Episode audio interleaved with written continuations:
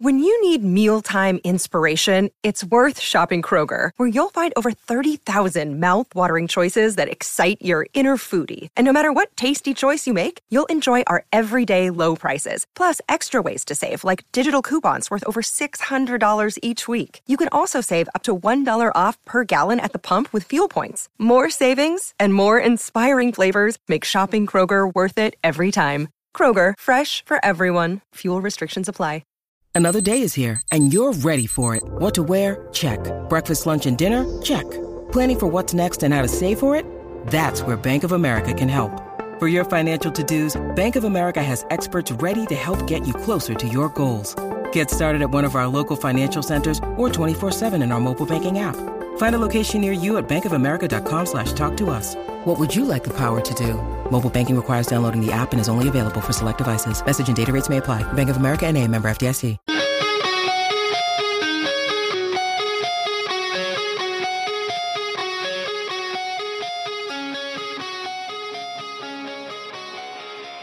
Welcome in to episode four of the Brutally Honest Sports Podcast. My name is Dan Kurtz, and I'm joined by my co-host, the man, the myth, and always the legend, Aaron Riley. How we doing, Aaron?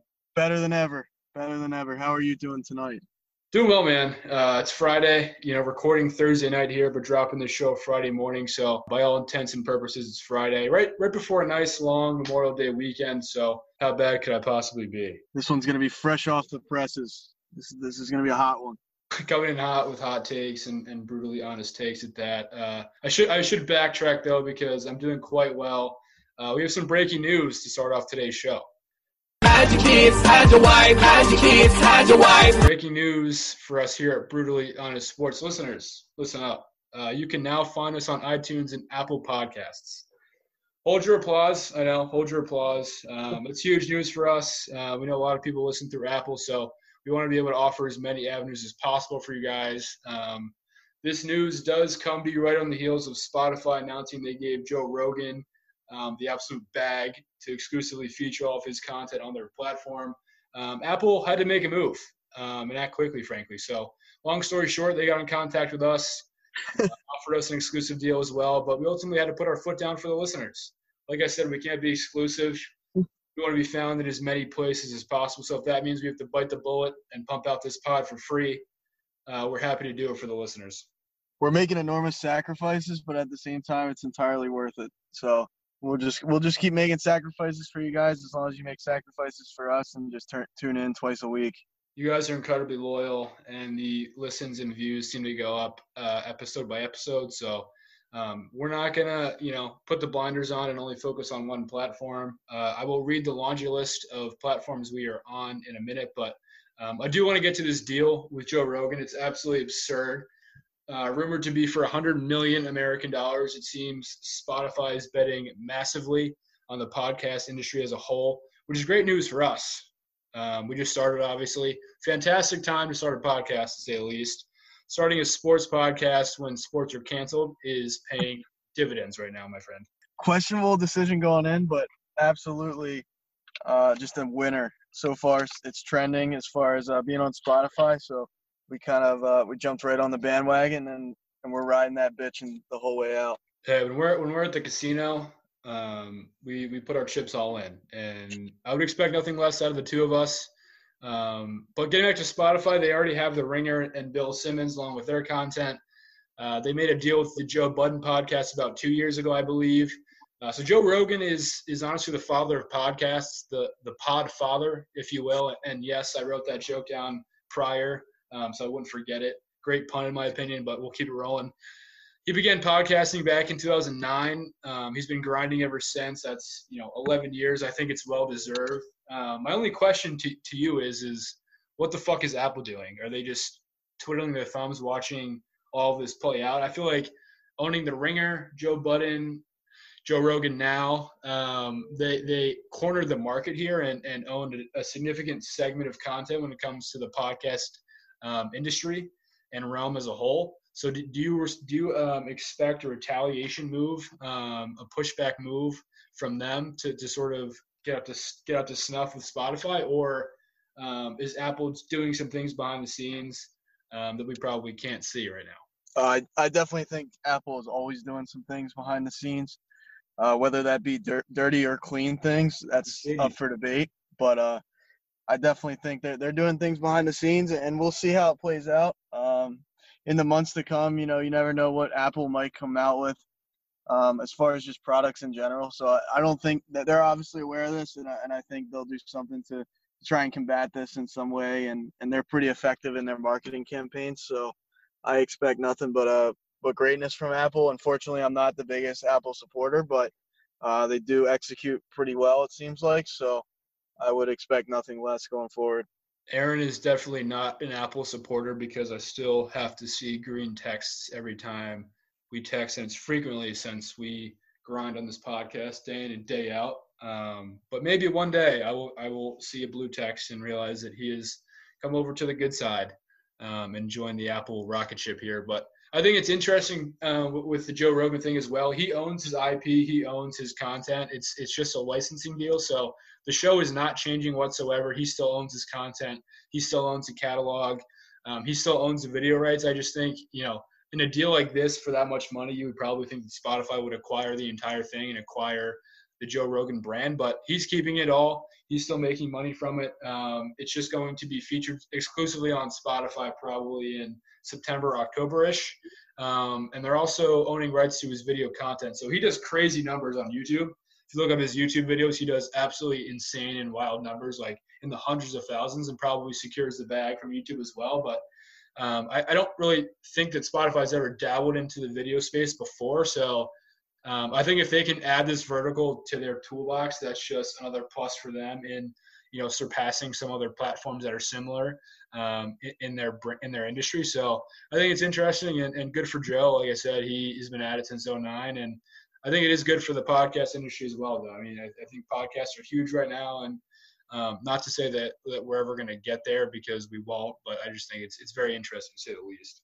Hey, don't don't sell yourself short. I think uh, this might be taken with some criticism, but I think Joe Rogan is just a slight bit overrated um, as far as uh, just I don't know. I mean, I think he has great guests on his show, but uh, he himself doesn't very much. You know, his point of view doesn't impress me consistently. I think he's kind of vanilla in some aspects, but uh, you know, hats off to him. He's doing a good job as far as numbers, and obviously he's going to pull in 100 million. But it'll be only a matter of time till we uh, we close the deal at least half worth half of that. I love that take. I absolutely love that. Inject that take into my veins. Um, keeping with get the, the IVs, get the IVs ready. Get them ready.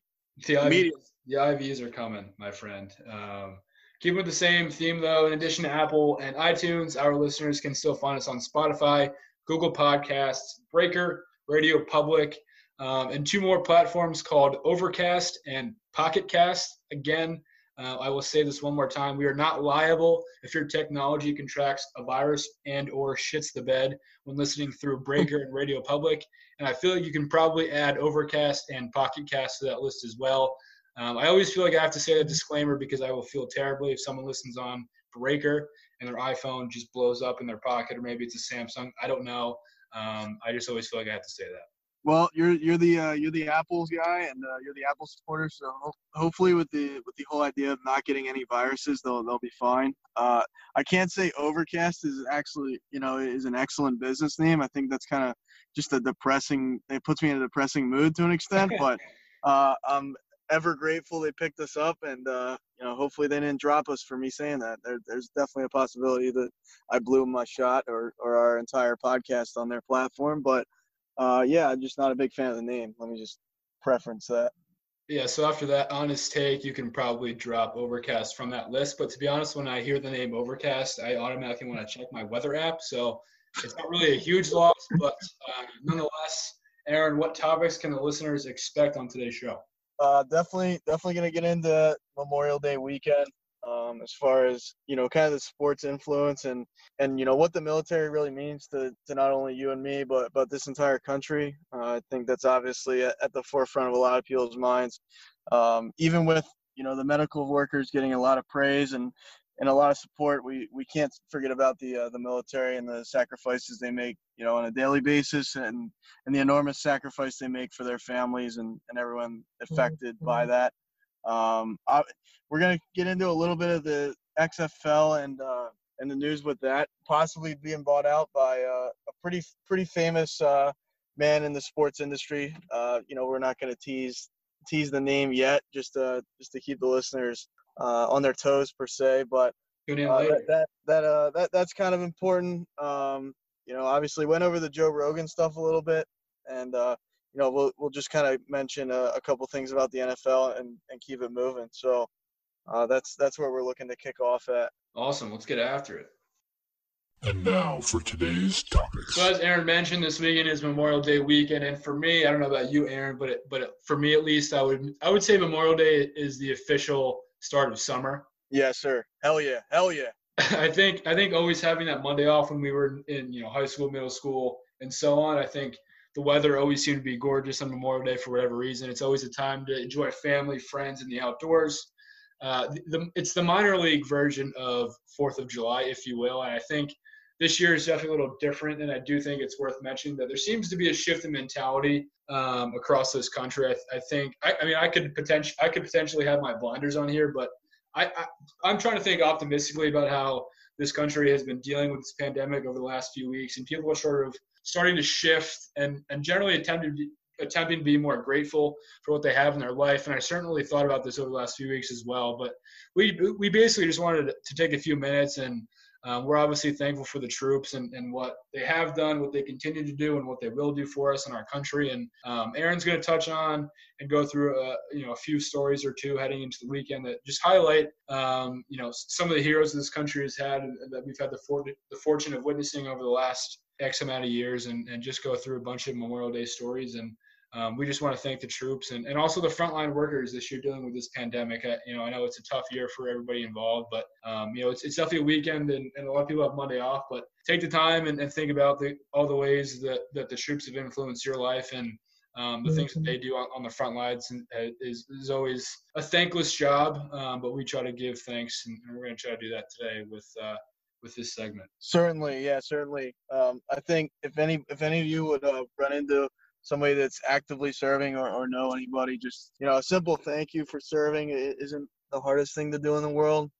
Um, you know, I think our generation in particular, not to not to bash on our own people, but uh, it's often overlooked, and I think it's often taken for granted. Uh, I think just living in the digital age, it's uh, a lot of people don't understand the sacrifice that, that these people go through, and and I'm, I'm I might be guilty of it too. I, I usually make a social media post on on a holiday such as Memorial Day or July 4th, but uh, I just don't think that's as personable as telling somebody, you know, face to face, you know, just thanks for your service and, and just show appreciation because uh, you know I'll never understand this all the sacrifices they've made and and I'm extremely grateful that they do uh, so I can live a, a better life and, and live free in this country. So uh, just to touch on you know a former NFL player some of the listeners might have might have heard the name before. Uh, a, a, guy named Pat Tillman, uh, former Arizona Cardinal. Um, basically, he turned down millions of dollars. He was proposed a, a contract extension with the team um, to become to, to enlist in the U.S. Army, where he had uh, he turned into a, a U.S. Army Ranger. Um, unfortunately, just a couple years into serving in in the U.S. Army. He was killed in Afghanistan. Uh, Pat Tillman basically expressed that uh, his role in life um, as a whole wasn't fulfilled uh, morally because he felt like he had not done enough uh, to basically for the people of his country and and by playing in the NFL it was almost a little bit selfish as far as uh, just not providing enough uh, from a from a personal standpoint. So, like I said, he enlisted in the army um, unfortunately killed, actually killed by his own uh, group of, of troops. Uh, sorry, I'm sure I'm, I'm butchering that. There's there's a much better way to say it, but basically it was a friendly fire. The real unfortunate thing was uh, he basically was screaming at them, "I'm Pat," and then expletive Tillman.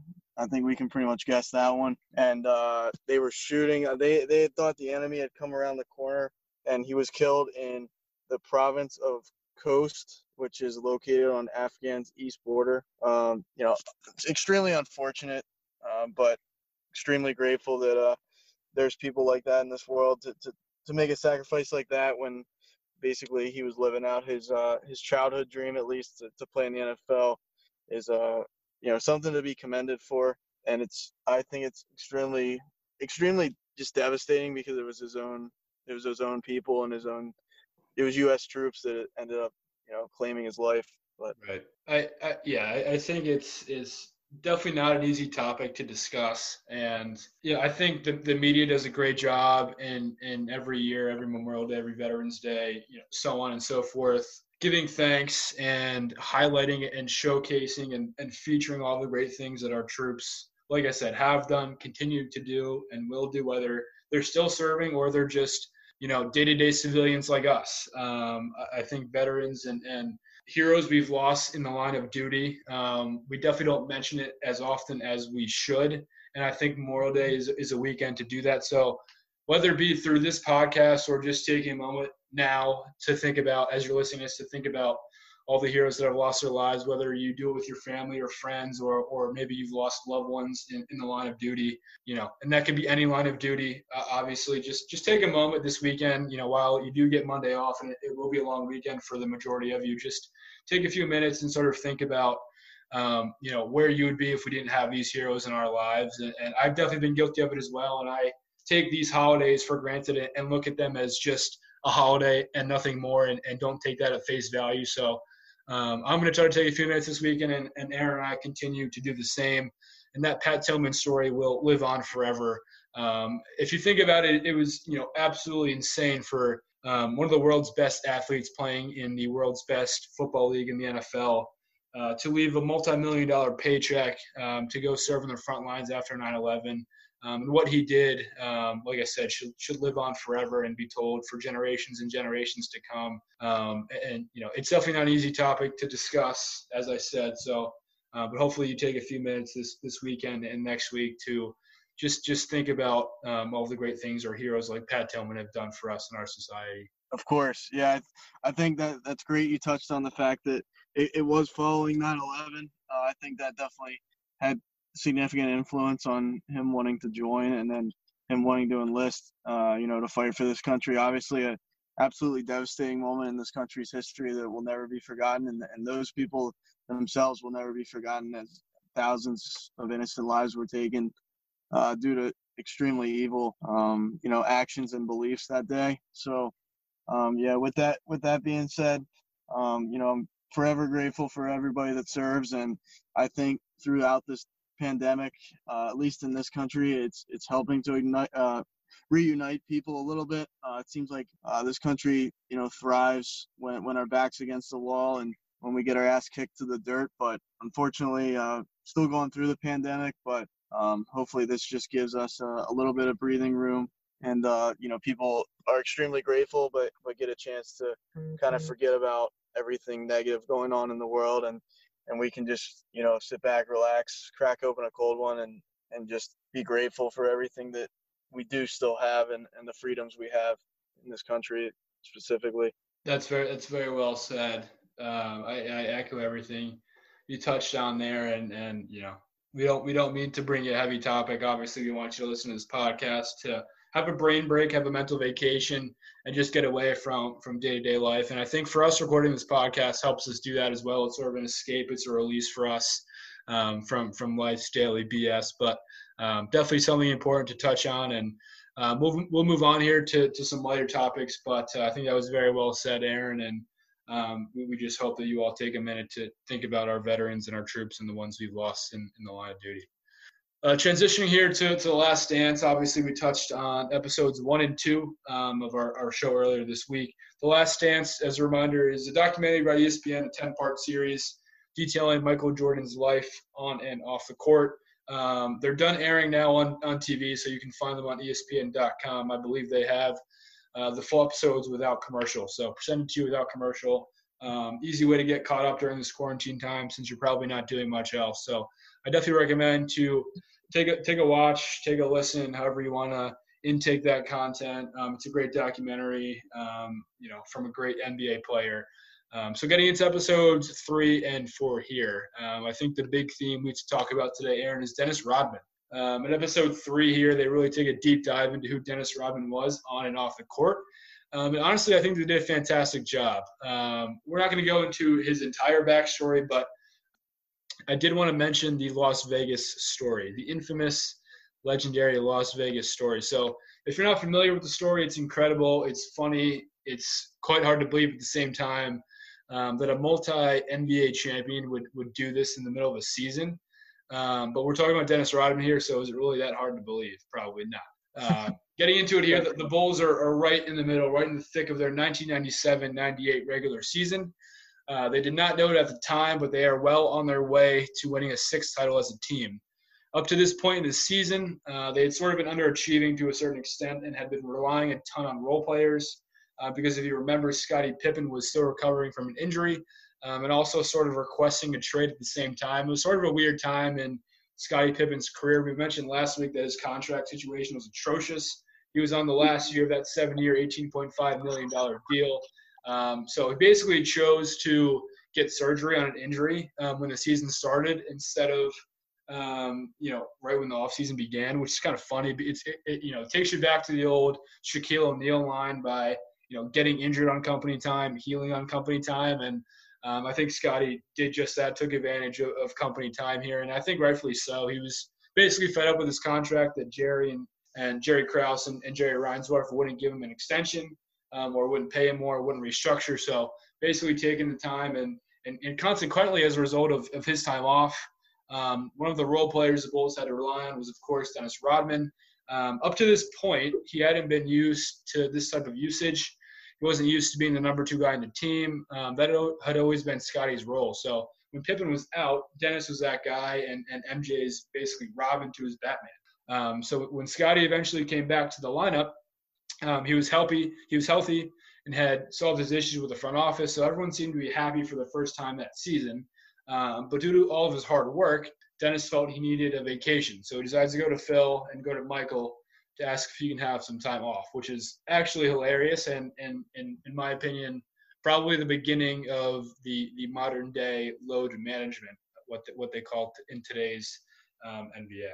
Yeah, yeah, I couldn't agree more. I was actually thinking about that um, with the Spurs. I know that created a, huge controversy when they started resting uh, Tony Parker uh, Manu Ginobili, and then Tim Duncan, obviously, as they were aging. But um, you know, I don't think I, as a fan, I mean, that, that's a controversial topic where, you know, hey, if if you're a Philadelphia Sixers fan, but you're paying to go see the Spurs, you, you kind of want to see Ginobili, you kind of want to see Parker, and and obviously Tim Duncan, all, all three going to be Hall of Famers. So.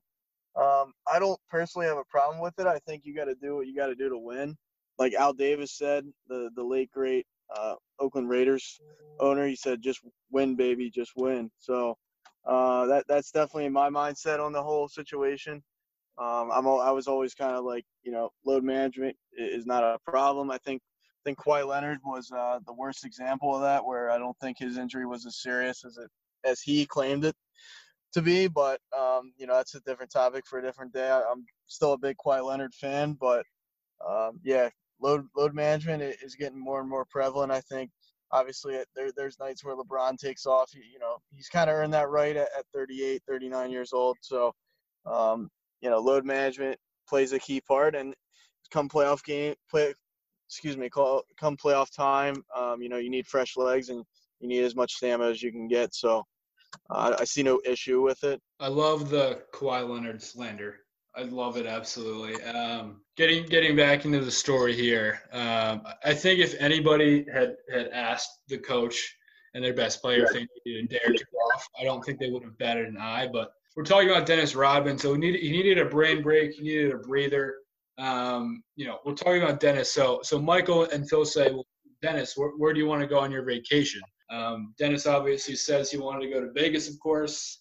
Uh, Michael Jordan kind of recounts this exchange during the documentary, and he's basically begging Phil to not let Dennis Rodman go to Vegas because in his mind, if they had let Dennis go to Vegas, uh, he wouldn't be coming back. So Phil ultimately ultimately lets him go. Um, he lets him go under one condition that Dennis has to be back with the team in 48 hours. Um, so Dennis says he's cool with that.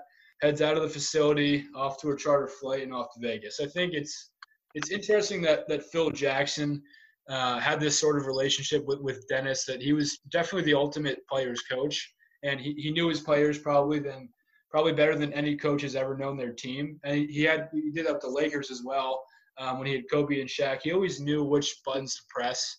He always knew how to get the get the most out of his players. And I think this is just another example of that. And, and for a long time, I think Dennis Rodman was misunderstood, um, and he was taken for probably a lunatic or, or, a player who's crazy or an outlandish player who's not serious about basketball. But at the end of the day, I think him taking this this day or two off definitely made him better for the long term and probably reset his focus back on the task at hand, which is winning a six Yeah, certainly. I I think uh, I think Dennis Rodman uh, ultimately kind of doesn't get as much credit maybe as he deserves. Um, you know, one of the best defenders to ever live, that's for sure. One of the best defenders to ever lace up the lace up the basketball shoes. But uh, as far as uh, from that perspective, I, I at least have to slam Phil Jackson just slightly because when he came to the New York Knicks, I was absolutely ecstatic that he was going to be the, the general manager.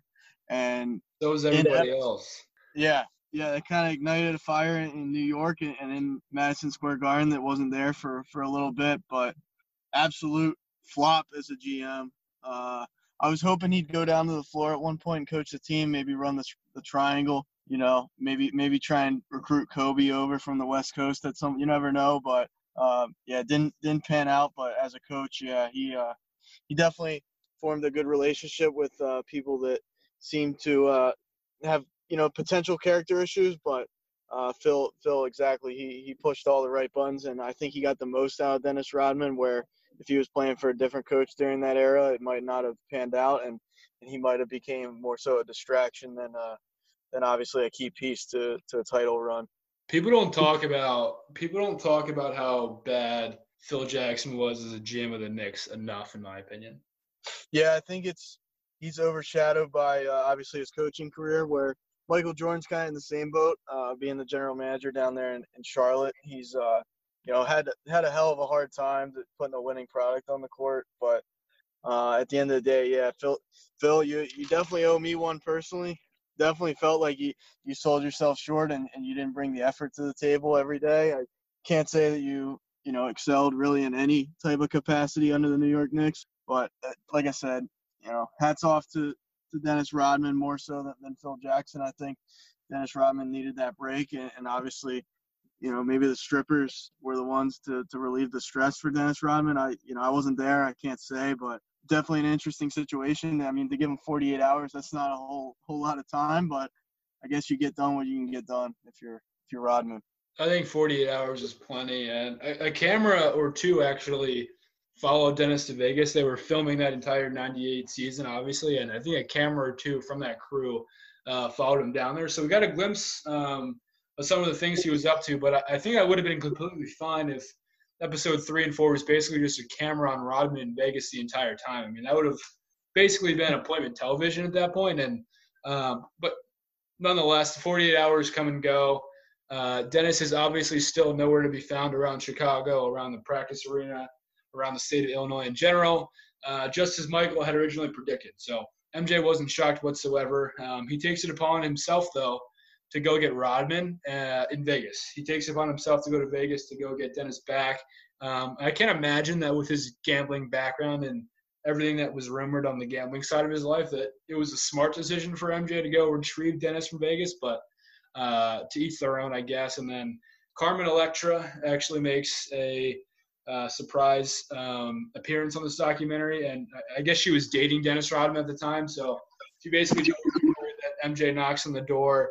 Uh, she had to hide behind the couch um, while MJ pretty much uh, drags Dennis out of his hotel room for them to go back to Chicago. So um, just basically wanted to touch on that story. I think it's an all-time story. Um, uh, I'm kind of pissed I'd never heard about it until now, but um, it was honestly hilarious to get footage of that and, and just get – multiple accounts of of Dennis's antics, and um, I think he was definitely one of the most polarizing figures in the NBA, and um, just one of the most polarizing figures in society. I think you know all the stuff with going over to North Korea and you know talking to Kim Jong Un and all that stuff. I just think he's like a, a crazy misunderstood person who like might be somewhat smart, but like no one sees it. So. Uh, I, I, think the entire story was hilarious and um, honestly insane that they let him go to Vegas. But teach their own. Would you uh, would you draw any comparisons between Ron Artest or Metta World Peace to Dennis Rodman whatsoever, or do you think that's that's not really they don't really line up? I think Ron Artest tried to be Dennis Rodman. Yeah, I agree with that. I, I definitely think he was uh, he was trying to be as outlandish, where I, you know, I don't think he really made as big of an impact, at least on the court, as, as Dennis Rodman did in in his prime. But uh, both two guys, I would definitely maybe catch a beer with, you know, catch a game, watch a beer, drink a beer down, and and chill. They're they're definitely outlandish, and, and the fact that he went uh, and talked to Kim Jong Il is just uh, obviously questionable to say the least. But you know, good for him, I guess. I don't know. Hopefully that was a good thing that he did that, but questionable. I think Artest was, you know, decent on the Pacers, like during the whole Malice at the Palace era. I just think he was an absolute like idiot. Uh, and, you know, I think it's like like Exhibit A. Like when he walked into the locker room after the Malice at the Palace, after that game, he asked his teammate if he was going to get in trouble for that. After punching a fan with a with a shoe and just going ape shit on fans in the stands, he asked if he was going to get in trouble, and I just think that's like Exhibit A, honestly, of how much Ron Artest was. I think, hey, maybe he was just concerned about getting the suspension. Maybe he just wanted to be back the next day to play with his team. But uh, yeah, I mean, I, that wasn't the best look. But uh, if you have not seen that footage, it's uh, it's one for the books. If you, if you ever get to see the the malice at the palace, that that was that's special. That's in the that's in the archives forever. Yeah, hide your kids for that one. Um, transitioning here into some football talk, we'll get into the XFL a little bit as they have jumped back into the news this week. As the listeners probably know, the XFL and Vince McMahon uh, from the WWE made a long-awaited return to the world of football earlier this spring. Uh, unfortunately, the coronavirus forced them to shut down their operations and eventually file for bankruptcy. I thought it was a shame because, you know, you know, first of all, you never like to see hundreds of talented, hardworking people lose their jobs, especially in the midst of a pandemic. But I got to be honest, I never watched a single second of the XFL season. And I don't know if you did either, but I never tuned into the actual broadcasts themselves. But I mean, I caught a bunch of clips on social media, and I think from a digital a digital perspective and a social media perspective, they absolutely killed it. And the NFL should honestly incorporate some of their social media strategy. Uh, I just never watched a single second of an XFL broadcast the entire time they were on TV. I think the uh, it was almost like the team names were were where they lost me. I mean, some of these team names were absolutely atrocious. It just sounded like it was almost like a high schooler, like maybe a high school aged, you know, person came up with the team names, and it, it just was corny to me. I think the mascots were were corny. It, as far as uh, you know, the play on the field, it wasn't too bad. I, I would catch it at the gym, you know, periodically. It's not like I I would definitely not cancel any dinner date plans or anything like that. I would never go out of my way to, to, to try and, you know, hey guys, you know, I can't make it tonight. The XFL's on. That that never once took place, but um, yeah, I, I think it was interesting. You know, the kickoff strategy was a little bit interesting, um, but a lot. I think a lot of a lot of players were were inadequate as far as skill level. I mean, oh yeah, if you have uh your your boy, this is actually you know him quite well, but uh, Christian Hackenberg was. Uh, I was uh, just gonna I was just gonna mention him, but go go off, King. Keep going. Yeah, no, he uh, may, maybe a, a poor man's Derek Carr. May, I mean, that's just uh, that's a hot take, but uh, Derek Carr is a poor man's Christian Hackenberg. Whoa. Okay, that's fair. That's fair. I'll give you that.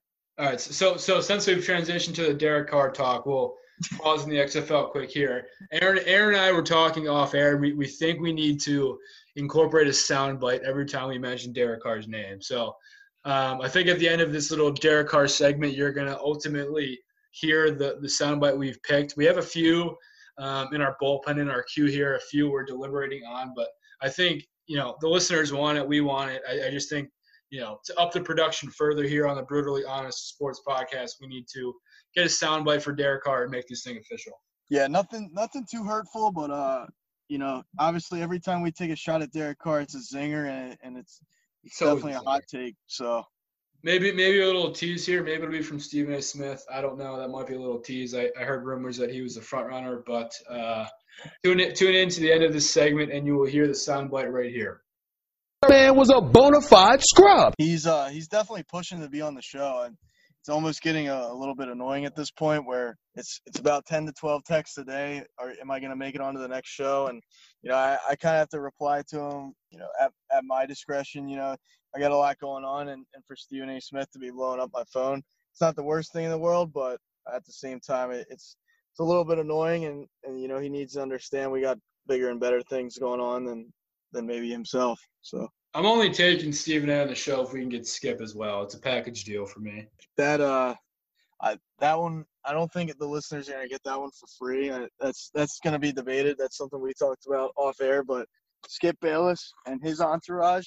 I mean, we're gonna we're gonna have to rent out basically a, a hotel suite or a you know a conference room because Skip Skip's gonna bring the boys. He's gonna bring Lil Wayne. Uh, obviously, that's that's his boy you know, maybe Terrell Owens makes an appearance and really stirs the pot and, and fists start getting thrown.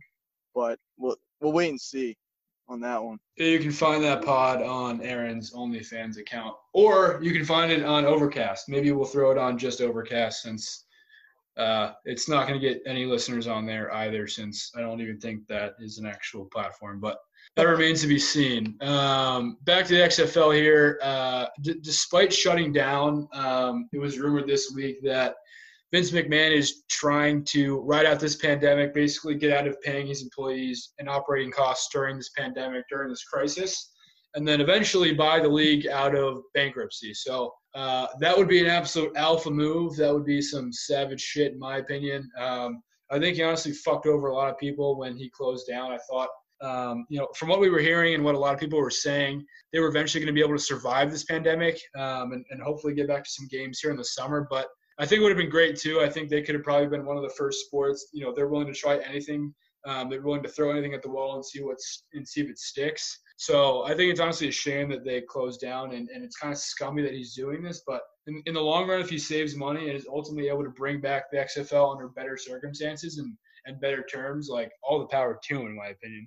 All right, so Aaron, let me let me ask you this: um, We saw the AAF last year, we saw the XFL this year. Try and fail to go up against the NFL and ultimately try spring football. Um, even with uh, a guy as rich as Vince McMahon, um, do you think a league like the XFL, a league like the AAF, can eventually sustain success and build a revenue model that sustains their business for beyond just one season? I think, uh, yeah, you know, definitely a, a well asked question.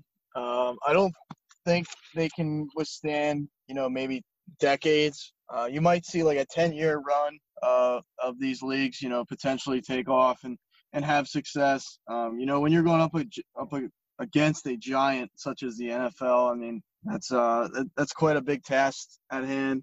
I don't know if, if as far as popularity, they might be able to squeeze you know 10 maybe 10% max i would say from from the nfl uh, to, to consistent viewership year after year you know annually but in my opinion i don't i don't think i see them lasting more than 10 years i mean vince mcmahon might might have the secret sauce and the secret formula but you know it, it's something where i just don't feel like you can go up against the nfl and, and really even compete you know hopefully i wouldn't mind seeing it, you know another league just for more sports on TV. But right. like I said, I tried to tune into it last year, and I just think the differences are, are too significant. And it's like I said, the team names.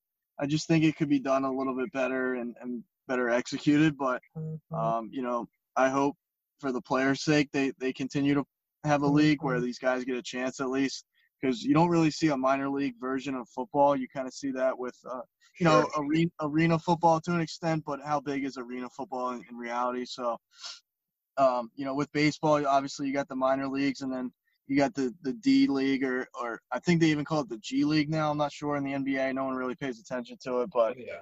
NFL doesn't really have a uh, a little brother. So if if the XFL can can continue to roll on, I I don't have a problem with it, but you won't see me uh, tuning in anytime soon unless significant things are changed. No, it's, it's funny you mentioned the minor league system. It was something I was planning on bringing up as well. I, I think the AAF tried to do that too, where you know it, it almost needs to be a model where maybe the NFL takes the practice squad players from NFL teams or takes like five or six of, of the bottom tier of that practice squad and and has those guys on their roster and, and let's say the New York team, you know, plays with a few Giants and Jets reserves that aren't going to get on the field or they're not in the 53 and maybe the NFL expands their roster from 53 to like 65, and then um, has those bottom 12 players develop and actually see game action and, and play in the XFL. And I almost think that would be that would put a better quality product on the field. I, frankly, I just think that the, the quality of players in the XFL is, is like downright brutal, to be brutally honest. Um,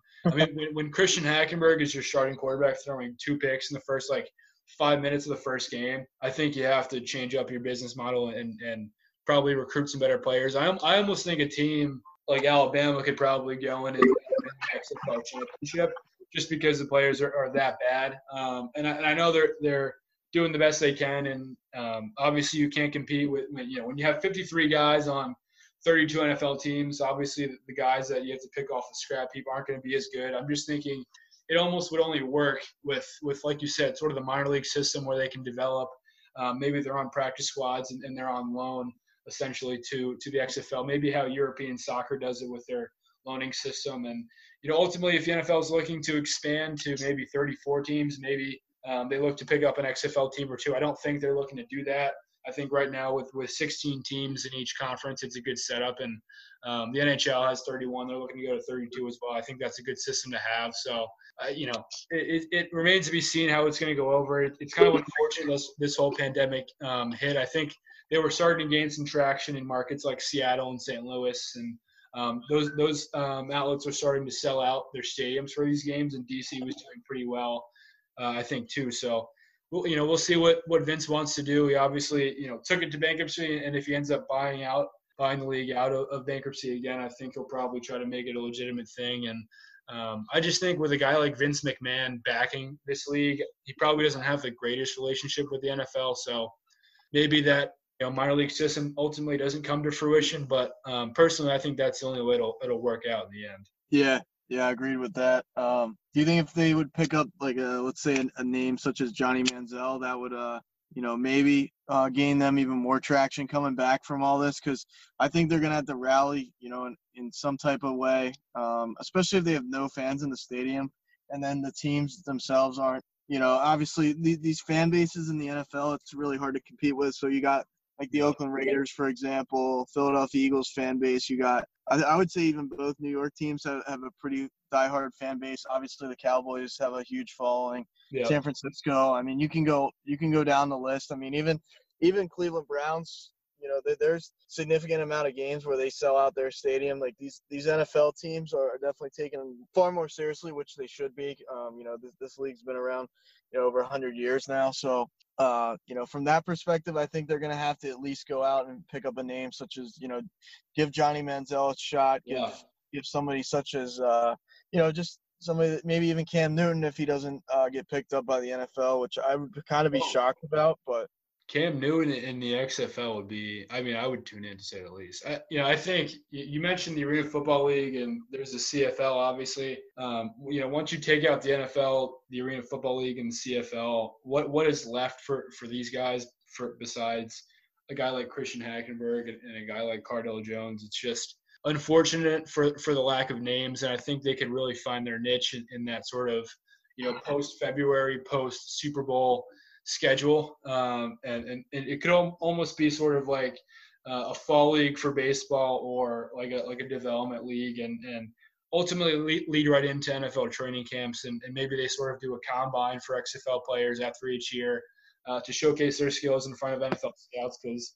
The ultimate goal is to obviously get back into the NFL and get that contract, get those benefits, um, you know, and ultimately make a career at a football, you know, outside the XFL. So it'll be interesting to see what happens, and uh, you know, I'm interested to see. I don't think we'll probably see, you know, much news out of this until after the NFL season, maybe during the NFL season, at least not anytime soon, for as long as this pandemic rages on. But um, just just a, a, nugget there that sort of through the grapevine and slipped through the media channels that we figured we'd touch on. And anytime Vince McMahon's in the news, um, you know, it's always a headliner. So let me uh let me ask you this: if uh if Christian Hackenberg would come back to the New York Jets, does that make them a Super Bowl contender? Next question. Oh, uh, book out. Uh, no, no, uh, no. I think it. Uh, I think if they got Christian Hackenberg, they would probably have to be relegated to the XFL. I think. I think they should. have They should have been relegated to the XFL as soon as they drafted him. I, I, this. This is a hot take. top five, one of one of the worst draft picks in the history of the NFL. Wow. I mean, I, I don't think they really. Do you think they had a set in place to uh, for him to start? I mean, even at Penn State, he struggled a, a good bit, and and he was kind of like the guy that, that thought he was the man, but never really, uh, you know, proved that he was the man. He he's kind of the guy that, you know, he walks around at the gym like, you know, walking around, not really lifting much, just kind of looking at himself in the mirror for about 45 minutes, and then he kind of goes home. You know, that, that's the way I look at Christian. You know, it, it's it pains me to say that because I don't really like talking bad about any former Nittany Lions, but an absolute dumpster fire, an absolute dumpster fire at times for uh, even in, in the Big Ten conference, he was uh, he's you know if he got knocked down, it looked like he, he just was uh, scared to death to, to get back up at some points. I mean, he, he was decent his freshman year, and then got significantly worse every year after that. The only reason the Jets picked him is because they went to Happy Valley for some fucking reason and watched him work out in shorts, and apparently he was throwing the football well, at, had decent arm strength. Probably looked like an absolute idiot with his dumb rosy cheeks and like blackhead face that he has, but apparently he looks good in shorts. Apparently he looks good in a workout, and they decided to take him in, in the second round when I, I think a lot of teams wouldn't even have taken him in the seventh round. Um, they had already had Bryce Petty, they already had Geno Smith, they already had Ryan Fitzpatrick, and they carried four quarterbacks that year. And he saw absolutely no time besides just dicking around with the practice squad guys. Um, he, I mean, he couldn't even hit the broadside of a barn. He couldn't even hit um, the ocean if he was on a boat in the middle of the Pacific. So So I don't know why they picked him. Um, ultimately, when they picked Sam Darnold, they cut him, which was the smart decision. And ultimately, probably why Mike Maccagnan was fired. Obviously, he wasn't a great drafter, but I just think that pick was so inexcusable that you know you can't really survive as a regime um, if you think that guy could have been an NFL starter. I just, I just to this day, you know, it was four years ago. I just to this day I can't believe they picked Christian Hackenberg in the second round. let me let me ask you one more thing, and then we can we can definitely move on from this. It, it definitely sounds like a topic you've lost some sleep over. Um, A lot of But- sleep. if you uh if you had to win one game, you have you have one game and you and you got to pull out a W. Do you you take Josh McCown at 40 years old, so the playoff the Eagles version of Josh McCown last year, or do you take Christian Hackenberg? That that's uh that's what I want to know. I'll take a 40 year old Josh McCown with two pulled hamstrings over Christian Hackenberg any day of the week and twice on Sundays. Wow. I mean, if you uh, if anybody caught that game last year, it was almost like he had cinder blocks for for feet. I mean, guy, it was like he was in quicksand. Or I don't, I couldn't really understand. I was watching it, and it was like every time he dropped back, he got slower somehow, and and I'm sure age played a factor. But uh, yeah, Josh McCown, man, uh, a lot of a lot of the Phillies, a lot of the Eagles fans were giving him credit for sticking in there, and and I was absolutely appalled by that. I was absolutely disappointed. I, I thought we should have, you know, throw as throw as many cold beers on that guy's face as possible as he's running into the locker room. That guy absolutely blew it, and and hopefully he's, you know, if he's a coordinator or something like that, that that might be where he belongs. But uh, an absolute dumpster fire, and and especially having three quarters to play with, and and only really coming up with field goals is is very disappointing. But but we can certainly move on. I don't want to beat a dead horse. Um, at the end of at the end of the day, Josh McCown played better in that game than Carson Wentz did. Um, just because Jadeveon Clowney sat on him, uh, Carson Wentz had to take himself out of the game. Um, gut, gutless to say the least for a guy who's probably going to make I don't know what was he making thirty million a year this year. Um, I think that leads us right into right into Jalen Hurts. We got a little clip to play for you, and then we'll dive into this uh, Jalen Hurts discussion. Um, but we'll play a clip for you here first. I'd say Jalen Hurts on the field quite a bit for the Eagles this season. Doug Pederson said they are exploring getting the rookie QB involved in the offense. It could be in a similar way Lamar Jackson was used in Baltimore before becoming the starter. The Ravens offensive coordinator that season was Marty Mornhinweg, who is now a consultant for Philly. And according to Pederson, Mornhinweg feels very similar to Jalen as he did Lamar. Okay, so so I'm not one to overreact to news or sound bites or clickbait like this, um, since I think a lot of times they can get blown way out of proportion. Back when some of the members of the media were saying the Ravens were going to turn things over to Lamar over Joe Flacco, I didn't believe it at all. I didn't believe it for a second, and you know, obviously, I was clearly wrong. A lot of people in the media a lot of people around the NFL were so wrong. Um, so for me, in this situation, I, I sort of have to take it at face value. I think if there's a little bit of smoke here, there's got to be some fire nearby. Um, I mean, these comments, Aaron, must have hit you like a ton of bricks, or am I just reading too much into this? Yeah, certainly. So, you know, Marty Mornhinweg, uh, former Eagles offensive coordinator, and then went to the Ravens, uh, kind of initiated the uh, Lamar Jackson draft pick. Uh, you know, which came at as a surprise that he draft he uh, actually fell that far in that draft. Um, I was actually on the same the same mindset as you. Uh, I wasn't really a Lamar Jackson supporter as far as uh, when he came in. I didn't really think much of it. I thought, you know, kind of has a, a pistol for, or not, not even, a, you know, basically a water pistol for an arm. Uh, you know, he was throwing 15 yard passes and, and things of that nature. He, I thought he had good legs, but um, you know, not not to get too far into that. Marty Mornhinweg back with the Eagles kind of makes a similar move uh, as far as I think he had great influence on the pick of Jalen Hurts, and now basically the re- the report is that Jalen Hurts is going to be coming into games, uh, you know, to play, you know, probably around the same amount of snaps Lamar was initially when when Flacco was in there and they were sharing this sharing the workload. Uh, you know, it looks like 10 to 15 snaps per game, which absolutely is a horrific idea in my opinion. Um, I think this is going to disrupt the offense tremendously unless Jalen Hurts comes out there and is, uh, you know, Jesus himself. I don't think this is really going to work out well. And I think this amount of pressure on a 27 year old Carson Wentz coming off a year where he, he led the practice squad basically uh, to, the, to the playoffs is detrimental as hell. And I just don't see how this can turn out well unless, like I say, Jalen Hurts is is the second coming. But uh, I don't know if that's really going to be the case, especially in a rookie campaign. So, uh, you know, once again, Carson Wentz just absolutely getting the short end of the stick. Uh, I feel for the guy, but at the same time, he's making you know 30 some odd million, and he's the quarterback of my favorite team. So kind of wish I was in his position, but I hope he goes out there and kicks ass and and maybe Jalen Hurts finds his way onto the bench more often than 10 snaps a game.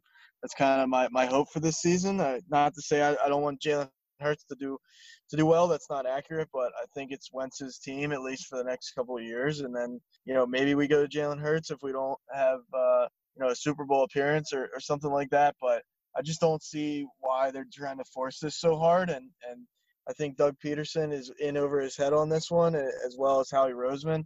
Uh, I think Howie Roseman is definitely on the hot seat if this does not pan out for either quarterback. I think if Wentz kind of stays healthy all year and then Jalen Hurts is healthy all year and, and plays 10 snaps a game and they're they're nine and seven and you see Jalen Hurts come out in the playoff game and throw you know maybe a pick or two, that's going to look really bad. So uh, we'll see what happens, but uh, definitely not a move I'm, I'm a big fan of, and, and the whole court, two quarterback situation isn't uh, something I'm, you know, a proponent of.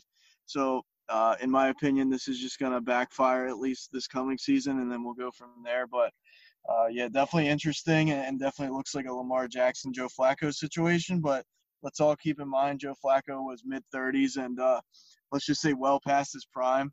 Uh, Derek Carr esque how he was playing. So yeah, we'll, see. So you mentioned you mentioned the ten snaps thing. Um, do you ultimately trust Doug Pederson to be able to develop both of these quarterbacks? And before before you answer this, I'm not saying that Carson Wentz needs to be developed any further. I just think he's 26, 27. Obviously, you know, every year you're in the NFL, you're trying to add another tool to the tool bag. You're trying to get better in some respect.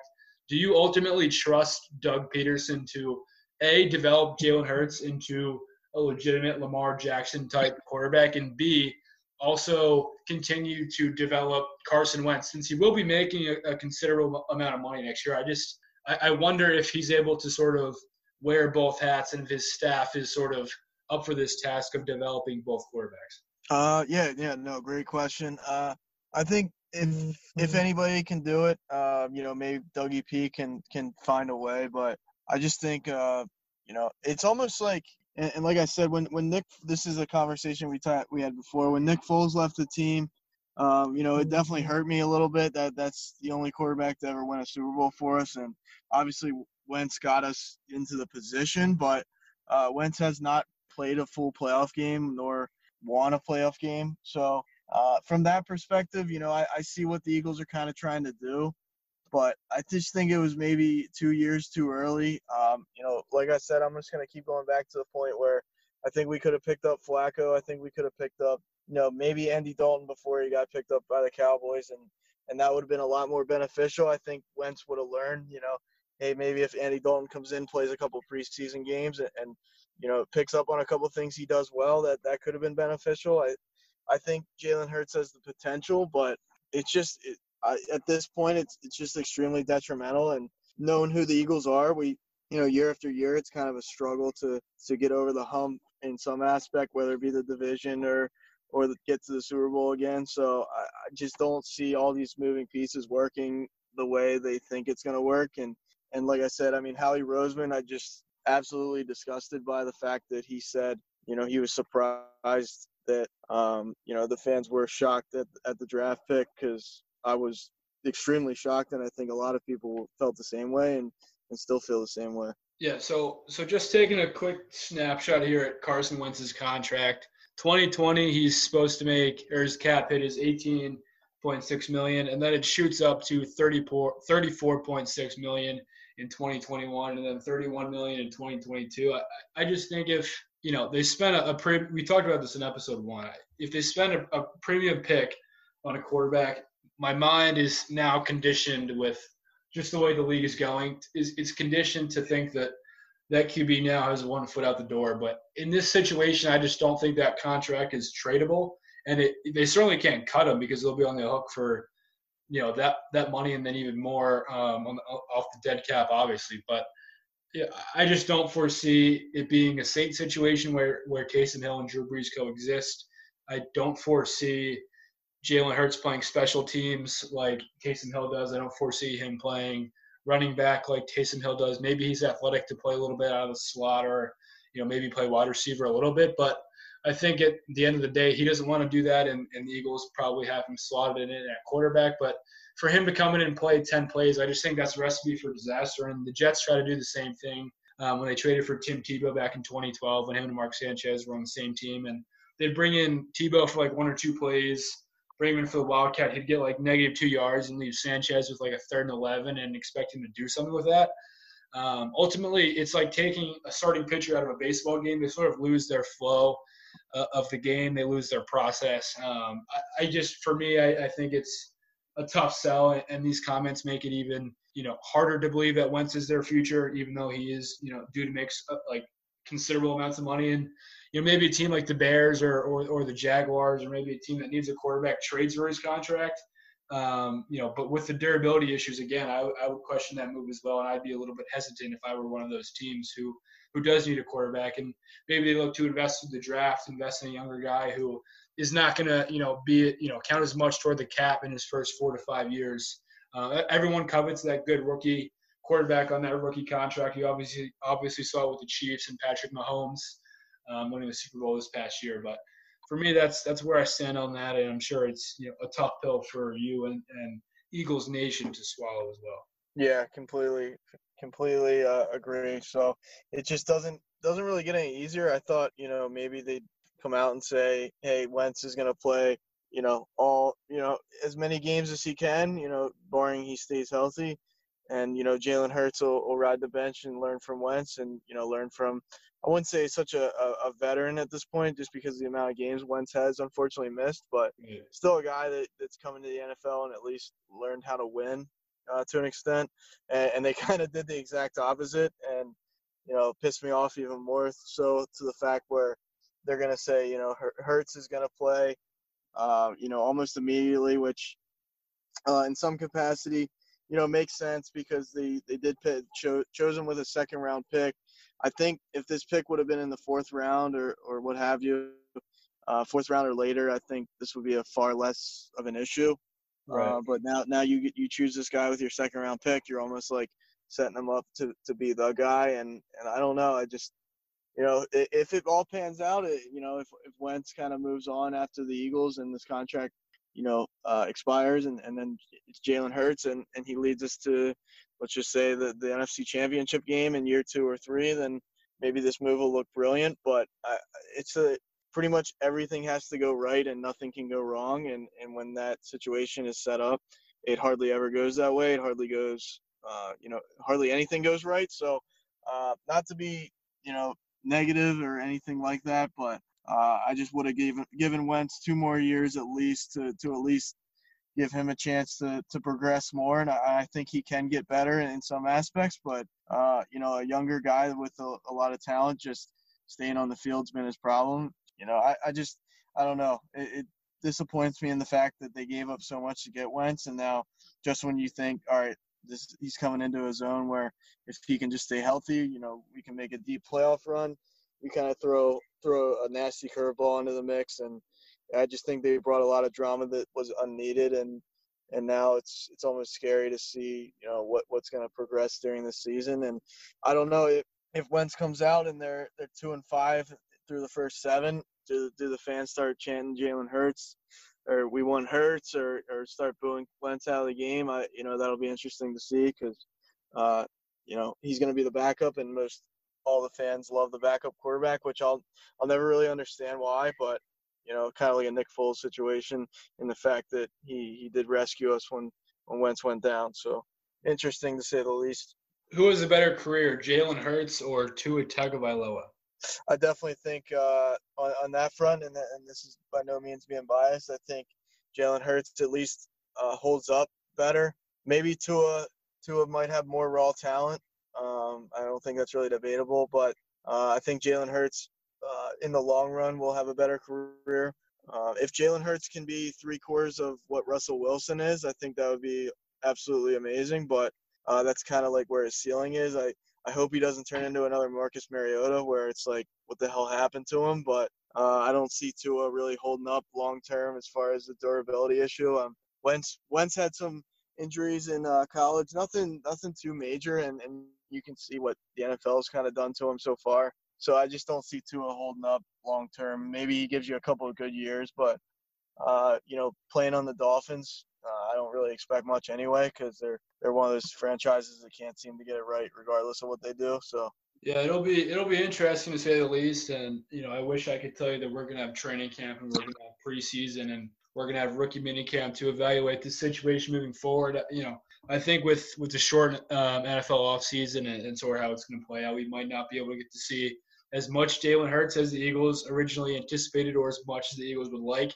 in 2020 and the 21 season. But um, it's definitely an interesting storyline to monitor as we move forward and as we progress. But um, I think that's that's great stuff from Aaron there on, on a team that's near and dear to his heart. And you know, we'll, we'll definitely keep you updated. And if we hear anything, you guys will be the first one to know, as always. But uh, I think that wraps us up for for tonight, Aaron. And and why don't you take us home? Yeah, once once again, we don't want to beat a dead horse, but uh, once again, going into Memorial Day weekend, just uh, everybody show at least some type of appreciation, especially if you see somebody uh, in public, you know, maybe wearing a, a, military uniform or, or even one of the, the older gentlemen wearing a, a ball cap with a you know veterans uh, you know association that type of deal on their on their cap there. So just try and give a, a quick thank you you know thanks for your service that type of thing even though we got everything going on as far as quarantine and and wearing the mask and, and everything else that's going on that's crazy in this world you know definitely uh, be appreciative of, of everything going on and, and everybody around you making sacrifices to uh, let you live the life that, that you want to live ultimately in this country. Take us home